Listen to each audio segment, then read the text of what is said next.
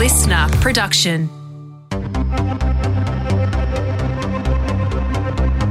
So, the rise of cybercrime and technology has brought with it the ability to manipulate our understanding of the news. So, all the time we're seeing news articles, and we really don't know whether it's fake news, real news.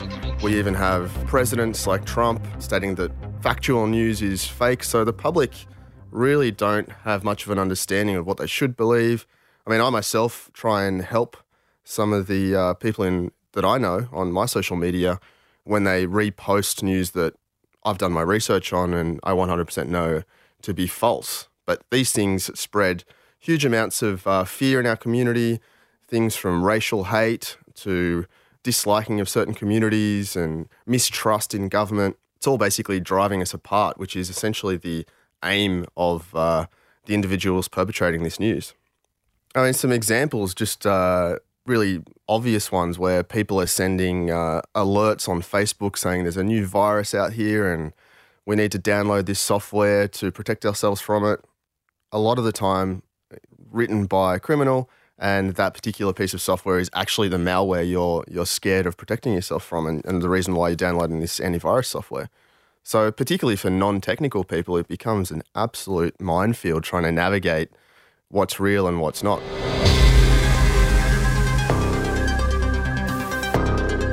I've got Fergus Brooks here from, or formerly I should say, from Aon, and uh, he's got some really good insight into this particular field and some interesting conspiracy theories as well.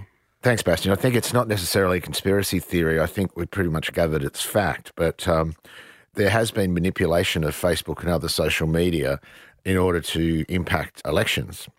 And that's interesting with federal elections coming up in both the US and Australia to see how Facebook will handle that and Twitter will handle that, etc. There was also the Cyber Analytica issue whereby a company had been, you know, harvesting information about people from their Facebook that they really shouldn't have, and then selling that information on to other individuals. And we've seen this, and they've been very public. And Facebook since come out and said, "Oh, now we're really focusing on privacy." And I think, you know, I think we all agree that it's too late now because we've had our Facebook accounts for 10 years and they've got 10 years worth of information that they've lost. And that's not so much a conspiracy theory as an actual fact, but it still was theorized on for a long time earlier uh, before it all sort of came out and bubbled to the surface. And there's not a conversation that Mark Zuckerberg has with the media where he doesn't talk about their focus on privacy. So we'll see. Very true. I mean, another conspiracy theory we could touch on as well. Everyone was fascinated with the disappearance of uh, MH370 I mean, how a modern day jetliner can literally just go missing out of uh, airspace with all the radar, the communication systems, the satellite communication systems, the onboard computers is pretty mind boggling, really, in this day and age. And uh, obviously, that raised the question was it a cyber attack? Was it a manipulation of the airline by a, a national body? Lots of questions there. I don't think that anyone really to this date knows 100% what actually happened there. I mean, you can take the common sense approach or you can go right off onto the far right hand side and consider the plane was uh, attacked. Uh, I mean, we know that, that planes can be hacked. We saw the security researcher uh, back a number of years ago in 2015 that repeatedly warned the FBI that it was possible to hack the infotainment system on aircraft to take control of the uh, command system of an aircraft. And after he hadn't been uh, listened to for some time, he basically boarded an American Airlines flight, sorry, United Airlines flight, used a uh, USB stick, some hard drives, and a laptop to hack the aircraft and issued a climb command and also a turn command, altering the uh, the trajectory of the aircraft. Now, ultimately, he got sent to jail, but realistically, he, he tried to do the right thing. He warned the FBI many times, and he believes he did it in a safe manner. But ultimately, he went to jail because any security researcher shouldn't really put the lives of uh, hundreds of people at risk trying to prove a hack. But it begs the question: Why wasn't he listened to? Why in the world are the information and entertainment systems on aircraft connected to the command system? It's uh, I would disconnect it, wouldn't you, Fergus? Yeah, absolutely. And I think we're seeing a couple of things here. I was on a flight the other day where there's Wi Fi in the cabin. It's not very fast. Very slow Wi-Fi. Yeah. it's not very fast, but you have those systems that use your own that use your own devices, um, and you connect via Wi-Fi to the entertainment system. So you see that on a lot of airlines now, where they don't have screens anymore. They're depending on you to use your own screens. And those devices can be loaded up with whatever you want. They're your devices. So what you're looking at is you're looking at an environment up in the sky where if it's not completely secure, we're going to have those kind of issues coming up. And it's a bit extreme that he had to do it that way. Um, and also, he paid the price for it, you know, in terms of doing that. The other thing that we're seeing, and this has been happening for about six or seven years, uh, things like the Dreamliner, uh, the Airbus A380 have automated systems in there, in there which are Wi Fi which enable the machine as soon as it comes into land to say how much fuel it needs to the fuel tankers and uh, any maintenance it might need, anything that it's picked up with its con- computer systems that uh, could be problems. And let's look at a conspiracy theory on this one: is that what if a, a terror group or just someone who wants to see the world burn manages to connect into that and and uh, thereby the maintenance does is not correct. They don't put enough fuel in the tank. There's all these sort of things that could happen. But I also agree with Bastien that the, the question about um, MH370 still remains. Where is it? What happened to it? We know it crashed, but how it crashed and why it crashed with a perfectly competent pilot on board. Um, and as you said, there's so many automated systems that talk to the towers, they just disappeared. I reckon it fell out of the sky due to a cabin fire. Yeah, I reckon. I reckon the pilot crashed it into the water on purpose. I mean, they had a spate of those. But uh, it's just the failure of the systems, the way the the cascading failure of the systems within MH370. To me, uh, the documentary that I've watched kind of makes sense with the fire. I mean, the pilot would have to take so many actions to turn off the satellite systems, the onboard computer systems, the communication systems, the I can't remember the name of it, but the transponder system essentially. You would think that someone would notice this happening. And it's kind of logical, a progression of a fire moving through these systems. But you disagree, Fergus? I, I, I, look, I don't know. We could speculate on this for days and days. Well, I, I think it really brings home the fact that everything is connected using technology these days, and technology is susceptible to cybercrime.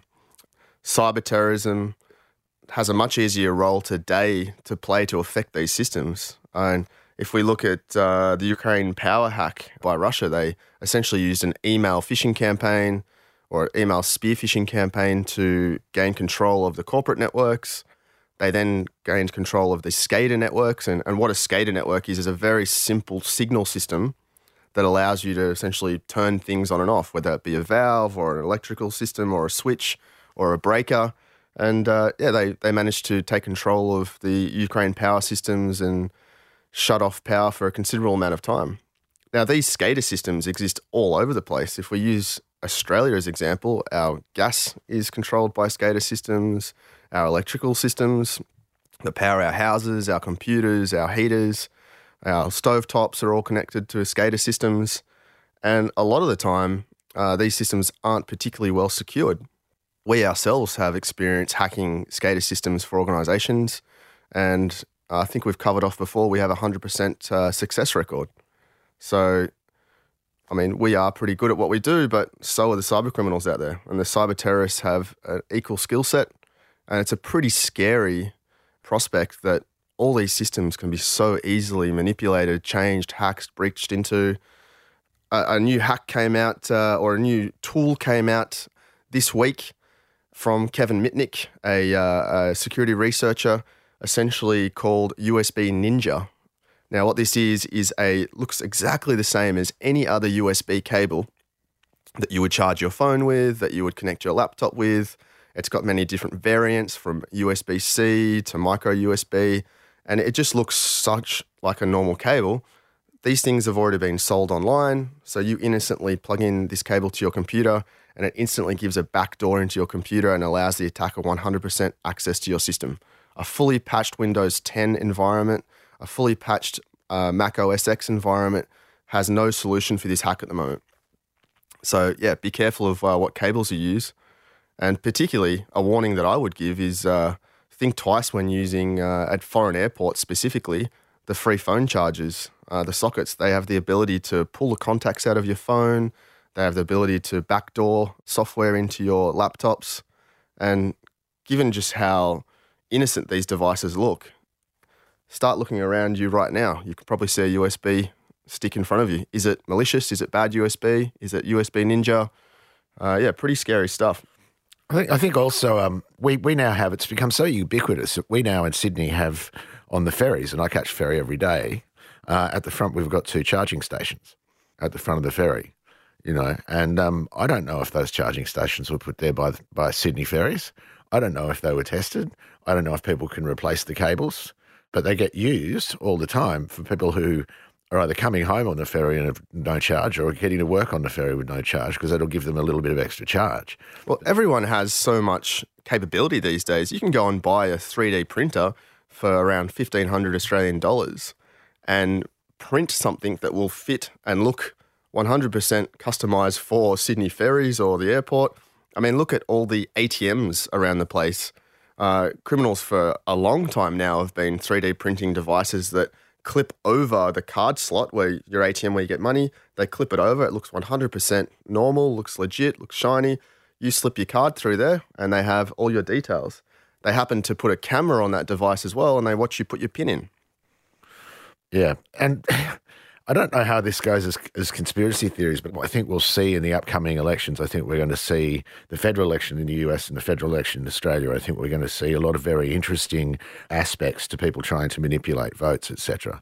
And I, I think that's been proven by the Trump election, but also we'll see whether or not that can apply to the Australian election uh, because people tend to be disillusioned.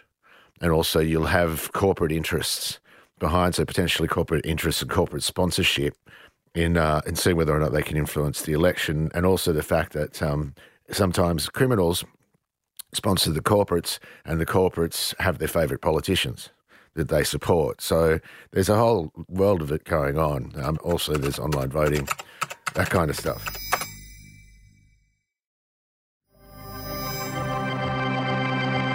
So, looking at how a cyber terrorist might influence an election, think about when you're using any of your internet connected devices, and we've all done it. Uh, you know, we're looking at buying a new car. We happen to be, you know, searching about Mazda. We've gone to a few different Mazda websites, and all of a sudden, every single website that you go to, the advertisement seems to be about what you were just searching for. Now, that's using cookies.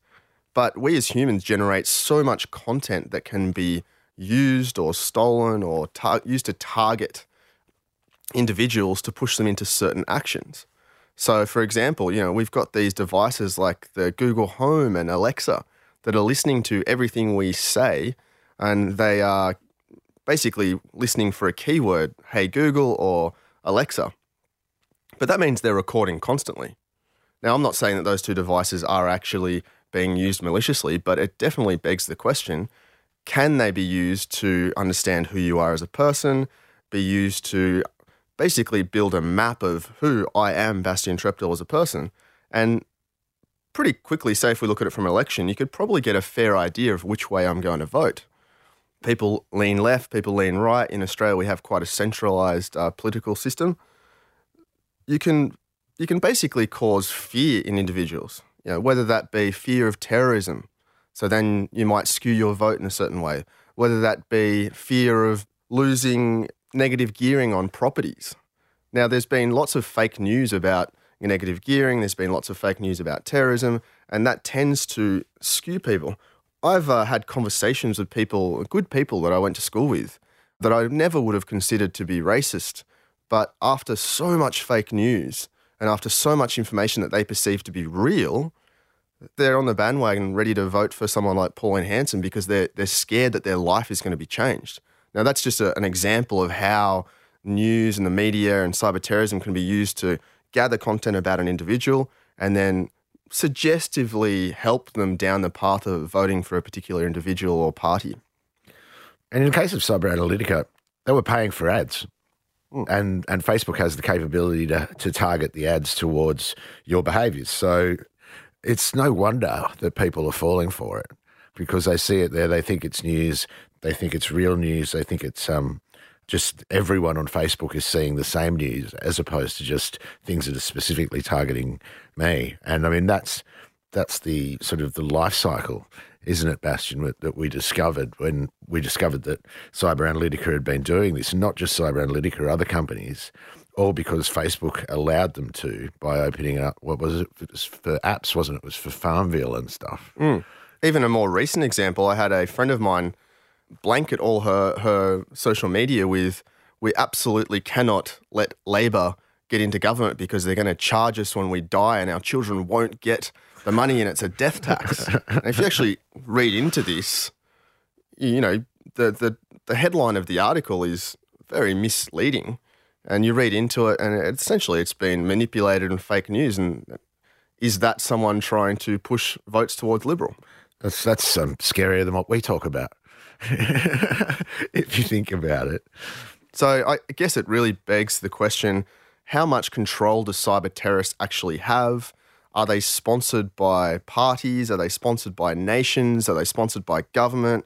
Or are they just local criminals? It's very hard to know. And the answer is probably it's a mixture of all of them.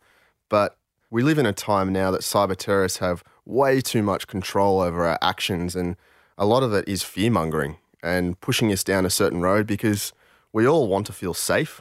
We all want to feel as if our reality will continue along as it will. But uh, obviously, when we're confronted with fear or a reality that we don't like, the natural reaction is anger and it creates an action. And that action can be exactly what these guys want you to do. Yeah. And I just wanted to touch quickly on, on blockchain uh, and other cryptocurrencies like Monero and that kind of stuff. So the thing with the the thing with the blockchain is many people have been claiming that it's not secure. Um, it's not secure technology. That's incorrect. The blockchain is actually inherently designed to be secure. But uh, where we've seen problems with it have not been in the blockchains themselves, it's been in the administration of the blockchains. So I think people need to understand that. But one thing that I don't think a lot of people gather is that, and this is again not a conspiracy, uh, this is actually happening, is that people are using cryptocurrency and blockchain in order to support organized crime and cyber terrorism. So that's how money is getting in untraceably, and it makes it incredibly difficult. And I've got uh, a couple of former colleagues at the FBI. It makes it incredibly difficult to track uh, this stuff back to its source. So what we're seeing is we're seeing a, um, a lack of capability for law enforcement to get on top of this, supported by things like untraceable cryptocurrency and that kind of stuff. Yeah, I mean, if you look at the history of crime, uh, a long time ago, let's say 10 years ago, if you perpetrated a crime that ended up with a significant amount of money in your possession, it was a reasonably complex task to either create fake IDs and open up bank accounts and move funds around. Whereas today, you can uh, essentially transfer digital cash in the form of US dollars or Australian dollars straight into something like Monero. So for a criminal, it's far easier to gain cyber access to an environment, breach into the banking systems of a business, an organization, or an individual, and then use a website to transfer funds into Monero. So Monero is untraceable. Obviously, everyone's heard of Bitcoin. It's very similar, but it's just basically using a stack that is not traceable. Similar to, say, the old school uh, numbered Swiss bank accounts. We all wish we had one. Yeah, and I think to, to go back to what you were saying about um, sort of Internet of Things and those kind of technologies and, and SCADA systems in particular. Um, so I refer to SCADA as, as, as, one of a family of industrial control systems. And this has been a theory of the IT security industry for a long time now that at some stage we're going to see a flip from the focus on uh, financial crime to uh, to more still can be financial, but more towards looking at these these pretty stupid systems um, that can be infected. We saw that with the Ukraine. Um, something called Stuxnet is was, was responsible for that. So there's a theory that um, these t- kind of attacks are going to increase and increase quite dramatically uh, because there's not a level of security on these on these systems. Now, the scary thing about this is that these are our critical systems. Bastien mentioned gas, electricity, um, imagine someone can get in, and I've heard a story about this actually happening in Australia. um, someone gets into a um, a dam and opens up the sluice gates, uh, and that was that was due to a bad password on a post-it note, but. Still, these systems are increasingly becoming connected, and I don't know that we're necessarily um, t- taking as much consideration into into the security of these new systems that are, of existing systems that are being connected up. The other thing that does happen, and I've seen it, is that engineers who typically look after these systems, not IT, they will say, "Well, it's on a different network to our internet connected uh, infrastructure." Not true. Uh, in a lot of cases, that's definitely not true. So the same worms and viruses that can impact, or worms and viruses that can impact a corporate network, and we see it all the time, could potentially take down the infrastructure, or there could be an extortion demand to take down this other critical infrastructure that's not being considered by IT so much. A reality of working in the cyber research field is we're constantly exposed to these vulnerabilities that exist, these exploits that exist, and it's often fun. And I'd say that nearly everyone in the industry has thought about their perfect cybercrime. It would be uh, non-human to to not think about it every now and again. And I tell the junior interns that join CTRL group that sure you're going to think about these things, and there's no way to prevent that, but there's a lot more money to be made by being on the good side, and we call that the white hat side of uh, cybercrime, which is the security researchers that work tirelessly every day to find these exploits and create software or patches or process to prevent them from happening. But if you were to create the perfect crime, you'd be looking over your shoulder for the rest of your life. And luckily for 99.99% of us, we don't uh, go down that path. But if I were to be asked the perfect crime, and for some reason we needed to unlock millions of dollars very quickly, look, there are so many businesses out there that have invoices going out of their environment on the day. Uh, I'm, I'm personally aware of a few companies that process something like 90,000 invoices a day in the order of millions, so hundreds of millions going in and out of their bank accounts every day. The security posture that is protecting these procurement systems is pretty poor. And we do a lot of work at CTRL Group to help these organizations harden and fortify their banking and payment systems, particularly their invoicing and procurement systems, to prevent this kind of fraud happening. But the truth of it is, it is very easy to infiltrate a network via an email phishing attack or even a voice phishing attack or a device attack like the USB Ninja cable or a keylogger and basically change bank account numbers and redirect funds to either something like a, a cryptocurrency like Monero you could walk away with millions of dollars overnight. If you were clever enough, you could do this in such a way that would be basically untraceable by today's task force of police and FBI and, and the global community trying to prevent these things. So that's where we are today. We need to move away from these things. We need to actually, instead of thinking of cryptocurrency and blockchain as a negative thing, we need to actually use these technologies and systems to secure the process end to end to make it far more difficult for a cyber criminal or a cyber terrorist to steal these funds. But for me, the perfect cyber crime right now in this day and age, 2019, would be some kind of banking uh, man in the middle attack to redirect funds into a cryptocurrency of some kind. Yeah, and I completely agree with that. I think there's a couple of things that you that you say there, and we've seen them, and I've seen these. You know, I've seen insurance claims for these exact same things, um, and um, yeah, coming through the vulnerability chain, looking for zero hour vulnerabilities and exploiting them quickly. By zero hour, I mean something that's not known by firewalls or antivirus at, as of yet and hasn't had time to be to be covered up. But where you're exactly right, Bastien, and we're starting to see this adoption, a lot of companies are testing it, is using the blockchain to secure things that can be stolen. A good example of that is healthcare records you can use the blockchain as healthcare because it's a distributed ledger system. And what that means is you can update the ledger as changes get made and it still remains secure without you building this big, huge amount of paper, etc., that can get into trouble. So I think, you know, adaptation on our part, you know, sort of goes to what organizations can do. Individuals can p- potentially stop being so skeptical about um, blockchain and cryptocurrency. But, um, you know, it's established now. And then testing out the blockchain, testing out the doing thorough testing of these new technologies to make sure that they're going to actually work and make sure they're administered properly is uh, is another critical sort of direction forward. Exactly. So you touched on their zero hour vulnerabilities. Traditionally, these were code snippets, uh, software that was written by a hacker or a cyber terrorist to infiltrate a system.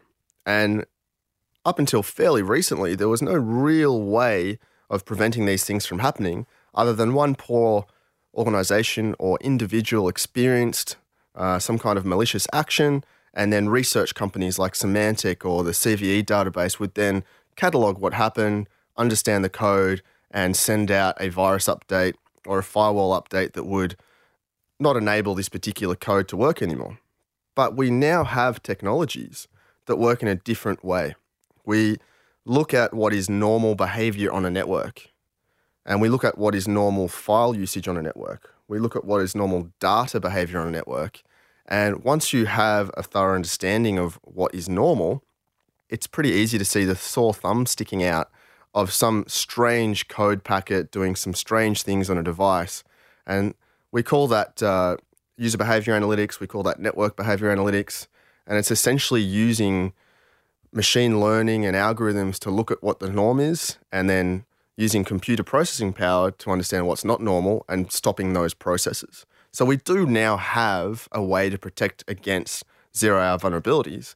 But unfortunately, organizations are either not deploying these agents or not taking cybercrime seriously, and they're still relying on that antivirus and the firewall to protect them, which isn't going to cut the mustard these days.